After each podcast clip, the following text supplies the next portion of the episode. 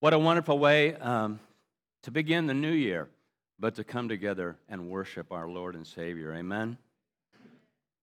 So, for the past few weeks, Mark has been uh, preaching on the Christ incarnation, God the Son becoming a human being, and many of the implications of Jesus as uh, the God man.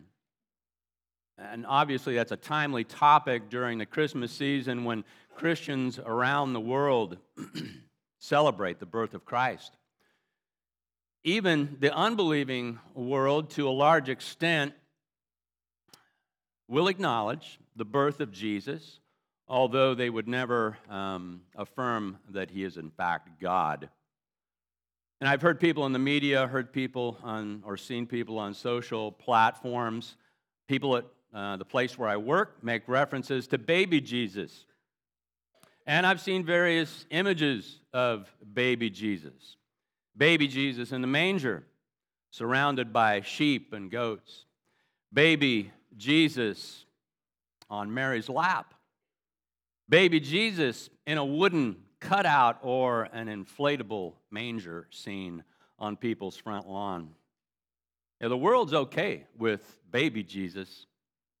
He's kind of, uh, you know, he's kind of cute. He's safe. Baby Jesus isn't troublesome. He doesn't instill fear in anyone. He's non threatening. He doesn't challenge, doesn't make any demands. And baby Jesus certainly doesn't judge. He doesn't mess with anyone. He's just baby Jesus lying in a manger because there was no room at the inn. So people generally aren't uncomfortable with, or they don't have a problem with baby Jesus. But the problem is,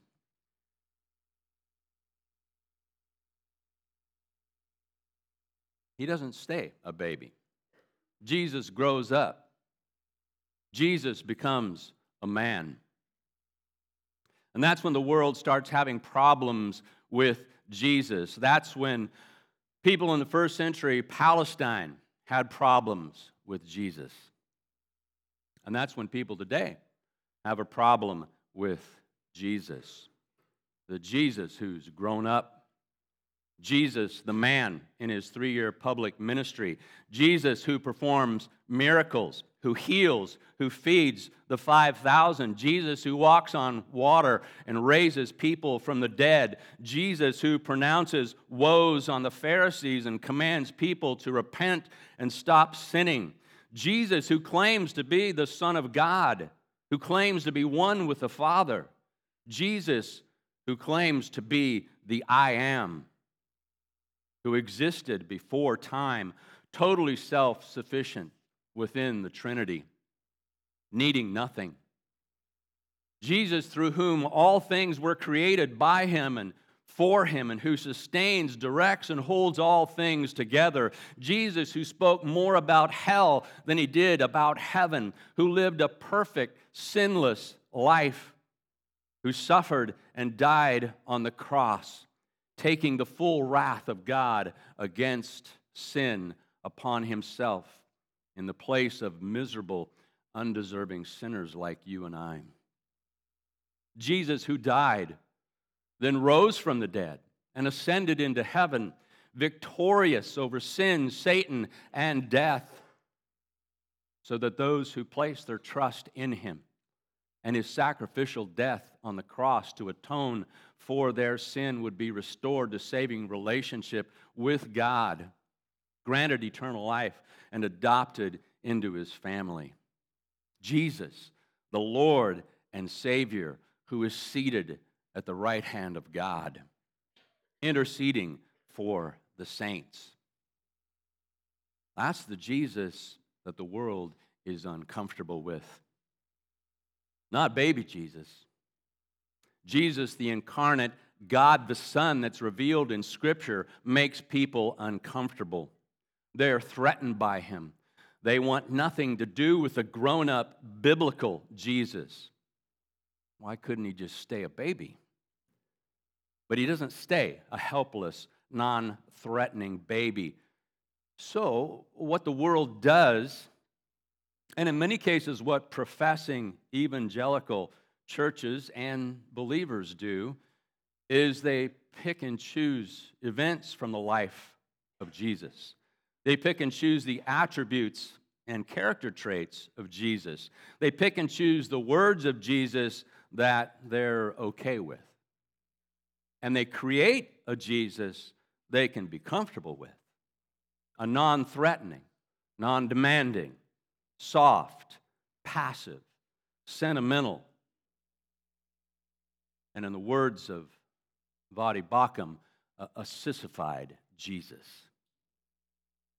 And what happens is they end up with a sissified idol, not the Jesus of the Bible. Well, the Jesus who is revealed in Scripture, he's coming again. And he's not coming as a baby in a manger. And his return will be very different from his incarnation 2,000 years ago. The Apostle John is given the vision of Christ's return in the book of Revelation. His return takes place at the end of the Great Tribulation after God's judgment has been poured out on the earth in many different forms and degrees. Takes place after the believing dead have been raised and the church has been raptured to be with Christ. The beast, the Antichrist, the false prophet, Satan's agents have had their influence in the world, and their time is about to come to an end. His coming takes place on the eve of the Battle of Armageddon, what we call the Battle of Armageddon, the great day of God the Almighty.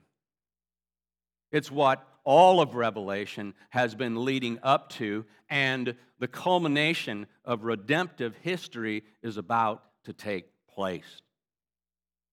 Christ is returning to establish his kingdom on earth, the kingdom promised him by the Father. Jesus is coming. And his return should be cause for rejoicing amongst believers. But it will undoubtedly be a cause for overwhelming terror to those who continue in unbelief. If you have your Bibles, please turn to Revelation 19, 11 through 16, and follow along as I read the text.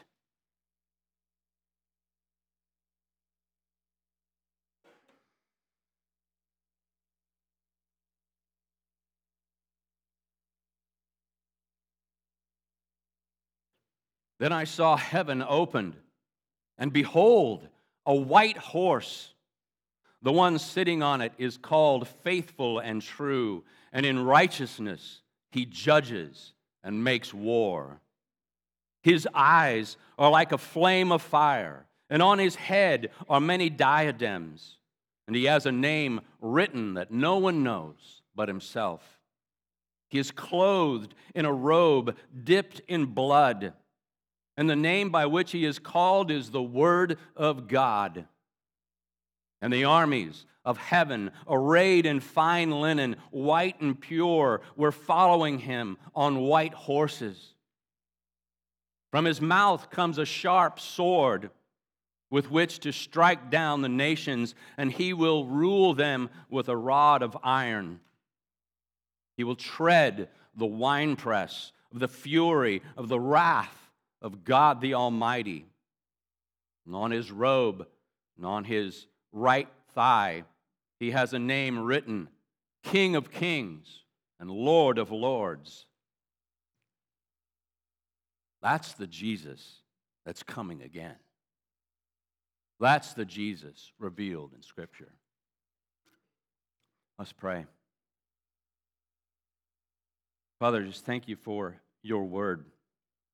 Thank you for the revelation of yourself. Thank you for the record, record of your acts in ages past. And thank you for your revelation of future events and the promise that Christ will return. Pray, pray that you would apply the word to our hearts to transform us to make us more like Christ, to prepare us to be in your presence. I pray it in Jesus' name. Amen. So, this is the vision that John is given of Christ's return, his return in power and glory. First of all, John says, I saw heaven open. Well, I don't know, what in the world must that have looked like? Uh, I can only imagine, but it must have been this overwhelming and probably terrifying sight for John, something nobody had ever seen before, nobody had ever experienced. The sky literally being ripped or torn open and peeled back to reveal this mighty horse standing there, possibly charging out of heaven toward the earth. And sitting astride the horse is the final glorious revelation of our Lord and Savior, Jesus Christ. Jesus spoke of his return in Matthew 24, 27 through 31. He said, For as lightning comes from the east and shines as far as the west, so will be the coming of the Son of Man. Wherever the corpse is, there the vultures will gather. And immediately after the tribulation of those days, the sun will be darkened, and the moon will not give its light and the stars will fall from heaven, and the powers of the heavens will be shaken. Then will appear in heaven the sign of the Son of Man, and then all the tribes of the earth will mourn. And they will see the Son of Man coming on the clouds of heaven with power and great glory. And he will send out his angels with a loud trumpet call, and they will gather his elect from the four winds, from one end of heaven to the other. That's what John is witnessing. He's witnessing what every believer should be praying for and longing for the return of Jesus Christ to the earth to bring true, real, and lasting justice, to right all wrongs, to punish all evil, to establish his kingdom, and to rule and reign on the earth. We should all be anticipating that and praying for it and longing for it. Jesus is coming. And in our text this morning, we see four characteristics that will distinguish his coming. First of all, he comes in righteousness in verses 11 and 12. He comes in glory in verses 12 and 13. He comes with grace in verse 14, and he comes in victory in verses 15 and 16. First of all, Jesus is coming, and he's coming in righteousness. What John is witnessing, certainly not the baby Jesus of the incarnation or the first advent. He's no longer the gentle and lowly Jesus. He's no longer the suffering servant. He's not the Jesus humble and mounted on a donkey, as predicted in Zechariah 9 9 and fulfilled in Christ's entry into Jerusalem. And the significance of that, the significance of Jesus riding on a donkey during his first advent, was that rulers or leaders in ancient Middle Eastern culture rode donkeys or young colts to symbolize or to communicate that they were coming in peace. And that was certainly true of Christ's mission when he first came to earth. He came to make peace between God and man, making peace through his death on the cross for everyone who would believe in him. But now, he's not returning on a donkey because he's not coming in peace. He's returning on a white horse, a war horse. And the white horse was ridden by conquering Roman generals who had been victorious in battle, and they would, they would triumphantly ride through the streets of Rome, proclaiming victory over their enemies. And the white horse also symbolized the righteous and holy character of the rider. and uh, that was only symbolic and not the reality in regards to those ancient conquering generals who were sinful and wicked men. But it is the reality of who Christ was, who Christ is. Christ is absolutely and infinitely holy. He is perfect in righteousness. He's untainted and unblemished by any sin. This is the Christ who is returning, the holy, righteous, sinless, sovereign, conquering king, mounted on a white horse. Some people see this vision of Jesus riding out of heaven on a white horse as only symbolic and not a physical reality. But John, John is describing what he's seeing. And he doesn't say it was like a white horse or as a white horse. What he's describing is the actual physical reality of what's taking place. But whether that horse is symbolic or, or real doesn't change the fact that Christ is coming again. When he comes, we'll find out whether or not that horse is real or just symbolic. We'll all see it. Now, the next thing that John says in his description of the glorious and what will be for the enemies of Christ, his terrifying return, he says, The one sitting on it, the one sitting on the white horse, is called faithful and true.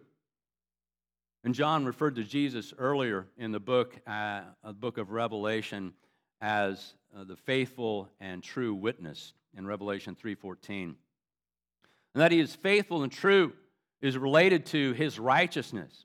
He is faithful and true because he is righteous. Jesus, God the Son, is faithful and true, and faithfulness can be defined as God's unchanging constancy and firmness, particularly in relationship to his people. He is constant and firm in keeping his promises, so we can trust him. God likewise is unchangeable in his moral and ethical nature. And this unchangeableness, Scripture often connects with God's goodness and mercy and also with his constancy in keeping his covenant promises. And that's what's meant by the faithfulness of God. And there are so many scriptures that speak of God's faithfulness. Psalm 33 4 For the word of the Lord is right and true, he is faithful in all he does. Psalm 36 5 Your love, Lord, reaches to the heavens, your faithfulness to the skies. Lamentations 3 23 through 24 because of the Lord's great love, we are not consumed, for his compassions never fail. They are new every morning. Great is your faithfulness. 1 Thessalonians 5:24, the one who calls you is faithful and he will do it. 2 Thessalonians 3 3, but the Lord is faithful and he will strengthen you and protect you from the evil one. And Hebrews 10 23, let us hold unswervingly to the hope we profess, for he who promised is faithful. He is faithful. And then, clearly related to God's righteousness and faithfulness, is the fact that He is true and He is the source of all truth. Christ is true, God is true. His words are true words. His thoughts are true thoughts. His grace, mercy, and love are true grace, mercy, and love. And His judgment is true judgment. There is absolutely no falsehood or deceit in God. He is the source of all that is true. God never lies. Jesus never lies. 2 Samuel 7:28 says, "And now, O Lord God, you are God, and your words are true." Psalm 19:9, "The fear of the Lord is clean, enduring forever. The judgments of the Lord are true. They are righteous altogether." And Jesus said in John 14, 6, I am the way, I am the truth and the life. No one comes to the Father except through me. Jesus can only speak what is true because his words are true, his promises are true, and he is faithful to do whatever he has promised. He must fulfill his promises, or Jesus would be a liar. He's faithful to fulfill all the plans, purposes, and promises of God. 2 Corinthians 1:20 says, "For all the promises of God find their yes in him." He's faithful to save us from our sin and the wrath of God. He's faithful to protect us from the attacks of the enemy. He's faithful to cause all things to work for our good and his glory. He's faithful to provide for our needs. He's faithful to always be with us. He's faithful to prepare a place for us in His Father's house. He's faithful to complete the work He began in us. Christ is faithful. Christ is also faithful to fulfill His promise of righteous judgment and condemnation for all those who continue to rebel against God and spurn the mercy and grace that is offered in the gospel. And that's what's recorded in the second half of verse 11.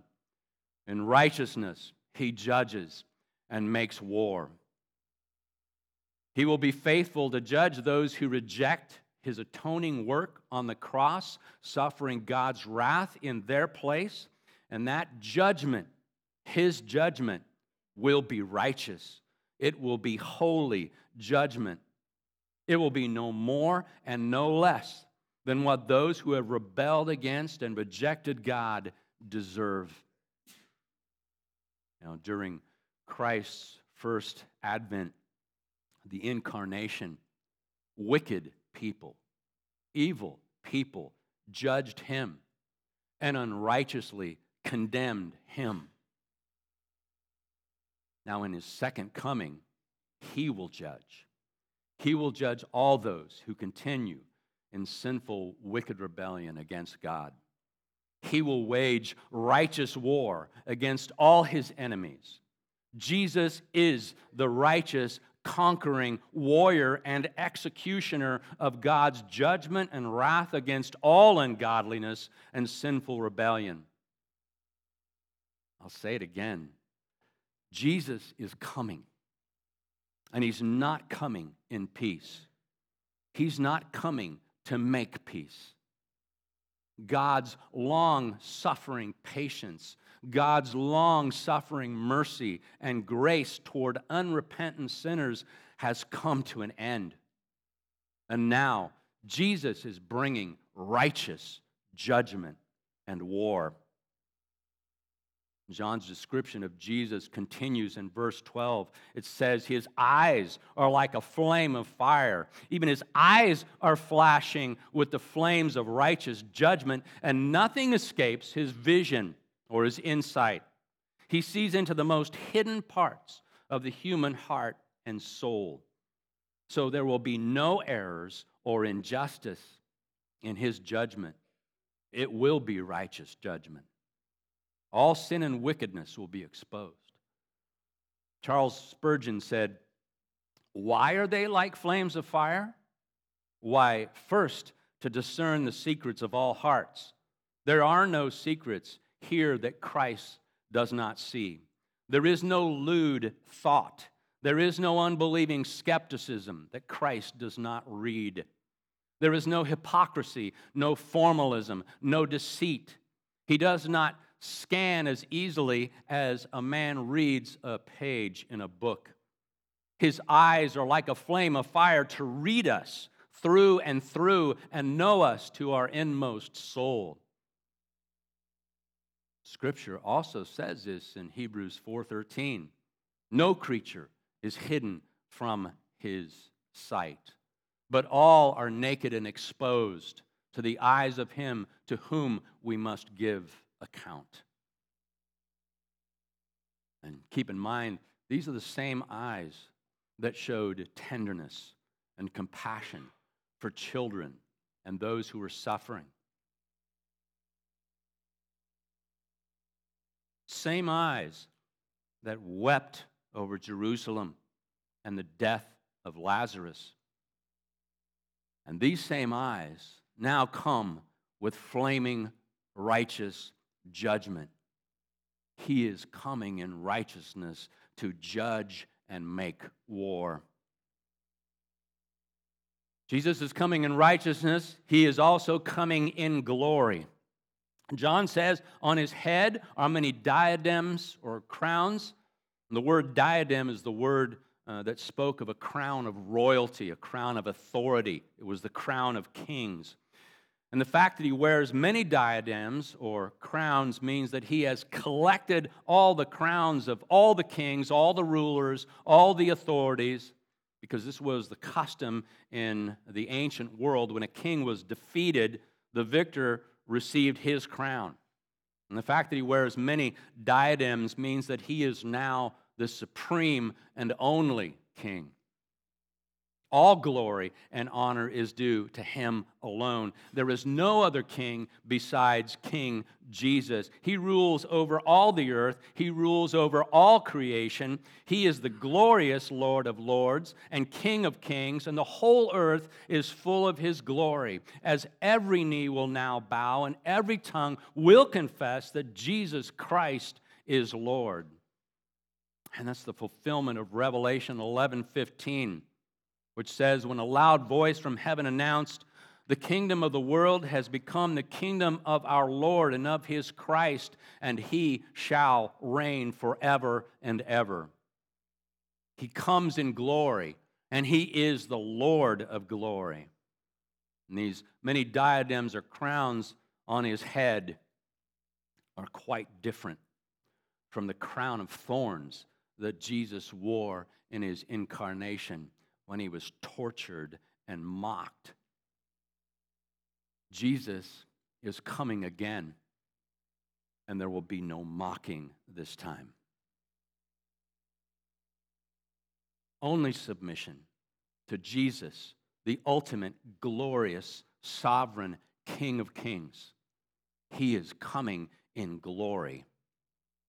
And the last part of the description in verse 12 says, He has a name written that no one knows but Himself. Only Christ knows that name. Wasn't revealed to John, hasn't been revealed to anyone else. but a lot of people speculate about what that name might be. I do like what H.A. Uh, Ironside said about this unknown name.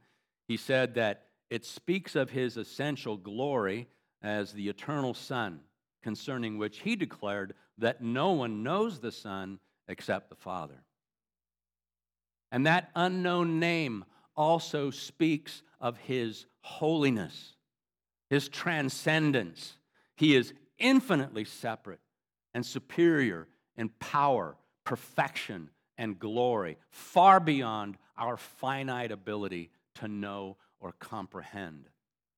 It's a name that only he knows. And then in verse 13, John says, He is clothed in a robe dipped in blood. Now, some people believe that this blood may be um, the blood that Christ shed on the cross, atoning for sin. And that is a possibility. But most see it as the blood of Christ's enemies. And the context of the passage would also indicate that that is likely the meaning the blood of judgment the blood of war against all hardened rebels. It's also fulfillment of messianic prophecy, Isaiah 63, 1 through 6. This is a long text, but I do want to read it. it says, Who is this who comes from Edom in crimsoned garments from Bozrah? He who is splendid in his apparel, marching in the greatness of his strength. It is I, speaking in righteousness, mighty to save. Why is your apparel red and your garments like his who treads in the winepress? I have trodden, I have trodden the winepress alone, and from the peoples no one was with me. I trod them in my anger and trampled them in my wrath. Their lifeblood spattered on my garments and stained all my apparel. For the day of vengeance was in my heart and my year of redemption had come. I looked, but there was no one to help. I was appalled, but there was no one to uphold. So my own arm brought me salvation, and my wrath upheld me. I trampled down the peoples in my anger. I made them drunk in my wrath, and I poured out their lifeblood on the earth. The blood staining Christ's robe is the blood of his enemies is further supported by the second part of verse 15 in John's vision, where the image is the same as the passage in Isaiah. He will tread the winepress of the fury of the wrath of God the Almighty. Now, this may be primarily a spiritual reality, but just as Christ's physical blood was shed on the cross, paying the price for sin, the enemies of Christ who meet him in this final battle will most assuredly suffer physical death and bleed physical blood. And then at the end of verse 13, we see that the rider on the white horse is clearly identified as Jesus Christ. And the name by which he is called is the Word of God. And that recalls the opening of John's Gospel. In the beginning was the Word, and the Word was with God, and the Word was God, and the Word became flesh and dwelt among us, and we have seen his glory, glory as of the only Son from the Father, full of grace and truth. Jesus is the Word of God. And as the Word, the Logos of God, He is the divine personification or visible and tangible self expression of God. He is God in the flesh and the divine agent expressing and carrying out God's will. He is coming in righteousness and glory to execute righteous judgment and establish his glorious rule on earth. He is coming in glory.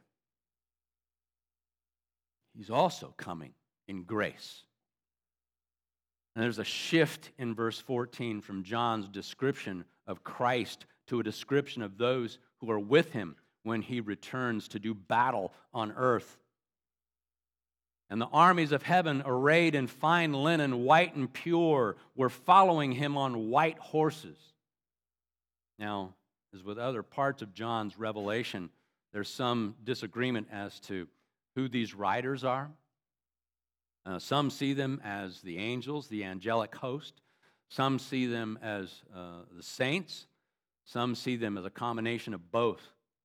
And the view that seems to be uh, most likely is that these armies are made up of the departed and raptured saints. First of all, because their clothing is white and pure, and that closely identifies them with the Lamb's bride in Revelation 19:8, whose clothing is also described as bright and pure.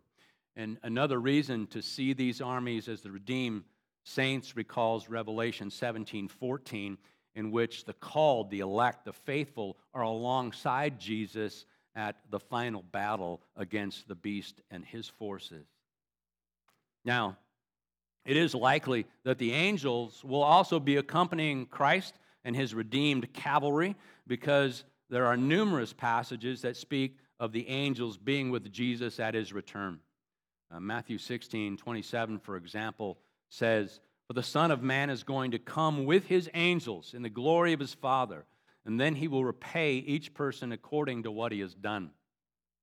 So, angels will accompany Christ at his return, but those mounted on the white horses, clothed in fine linen, white and pure, are most likely the redeemed saints, believers like you and I.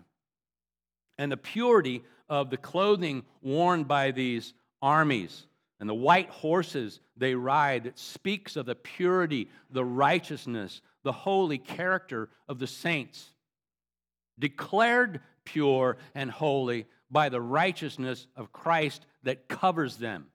And that was accomplished by the grace of God.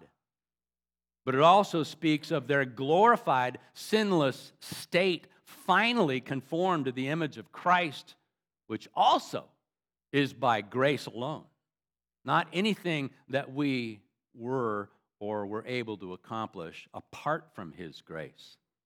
And these armies of saints and angels are following behind Christ, and they don't have any swords, they don't have any spears, they don't have any weapons of any kind because they won't actually take part in the battle. They are non combatant supporters of Christ, the warrior king who will wage war against the beast and his armies single handedly. We may not be swinging any swords, but we'll be front row witnesses to the battle to end all battles. And that is a gracious gift to be able to accompany Jesus, the glorious conquering King, as he returns to do battle and establish his kingdom on earth, where we will, by his grace alone, also rule with him. He's coming in grace. And finally, he comes in victory. Verse 15, John gives a threefold description of Christ's judgment, his victorious conquest and rule over the nations and the people of the earth. Says, From his mouth comes a sharp sword with which to strike down the nations, and he will rule them with a rod of iron. He will tread the winepress of the fury of the wrath of God the Almighty. Now, the image of a sharp sword coming out of his mouth doesn't mean that he's spitting Excaliburs all over the place.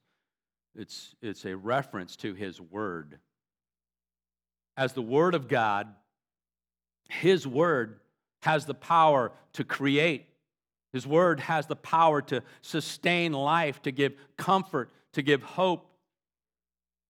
But his word can also condemn. His word can destroy and kill.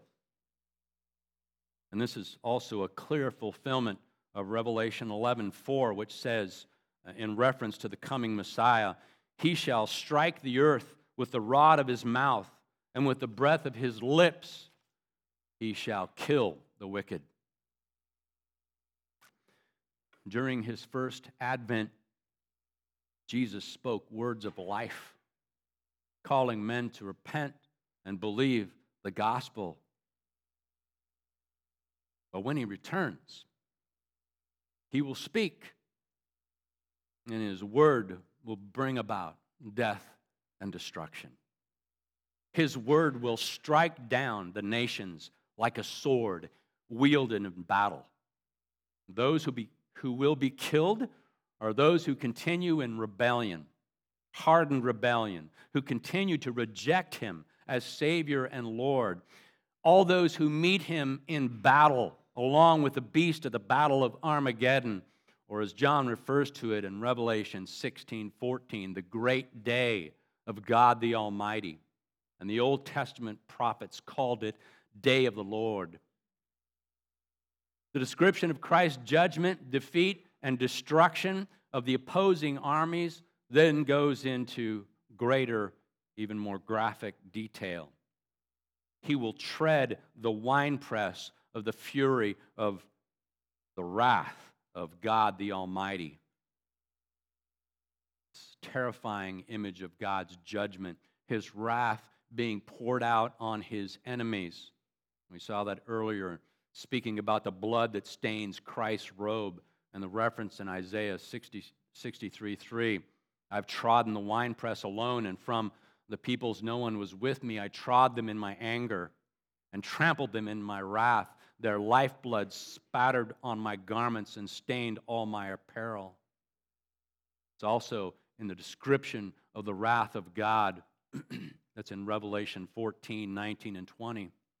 So the angel swung his sickle across the earth and gathered the grape harvest of the earth and threw it into the great winepress of the wrath of God. And the winepress was trodden outside the city, and blood flowed from the winepress as high as a horse's bridle for 1,600 stadia.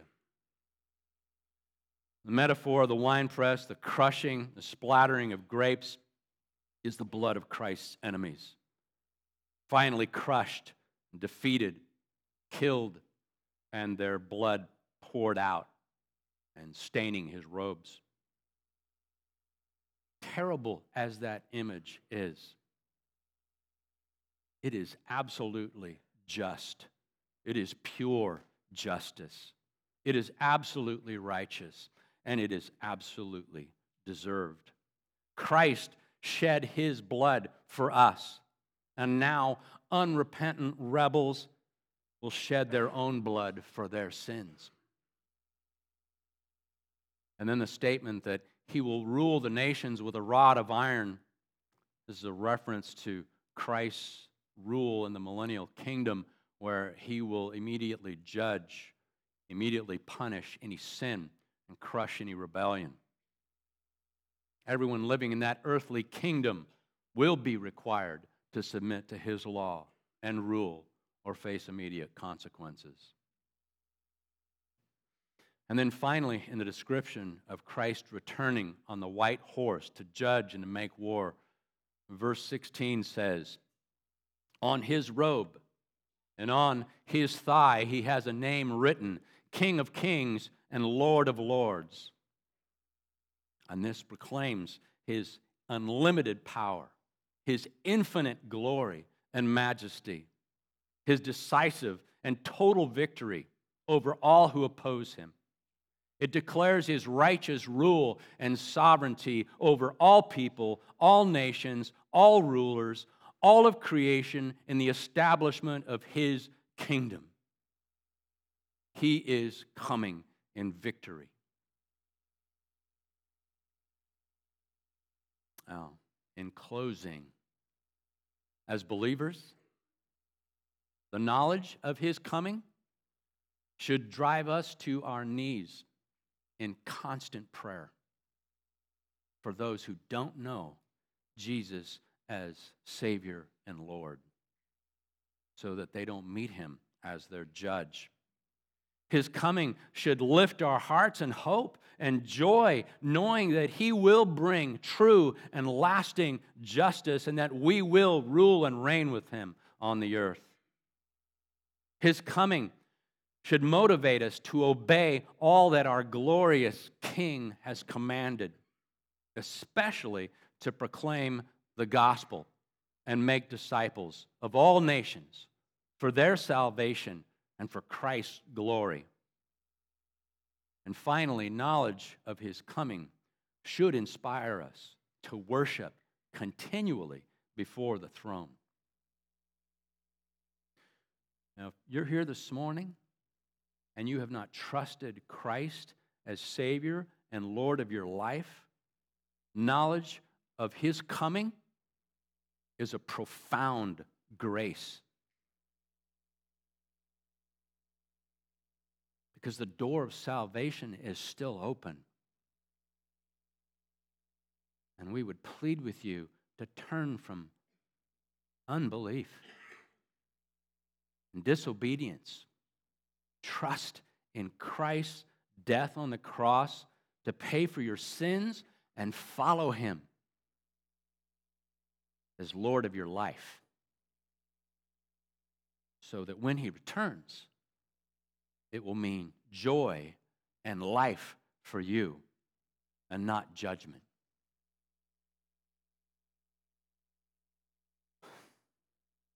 Jesus is coming again. He's not coming as a baby, He's coming in righteousness, He's coming in glory, He's coming in grace, and He's coming in victory. Jesus Christ, the Lord of Lords, the King of Kings, is coming.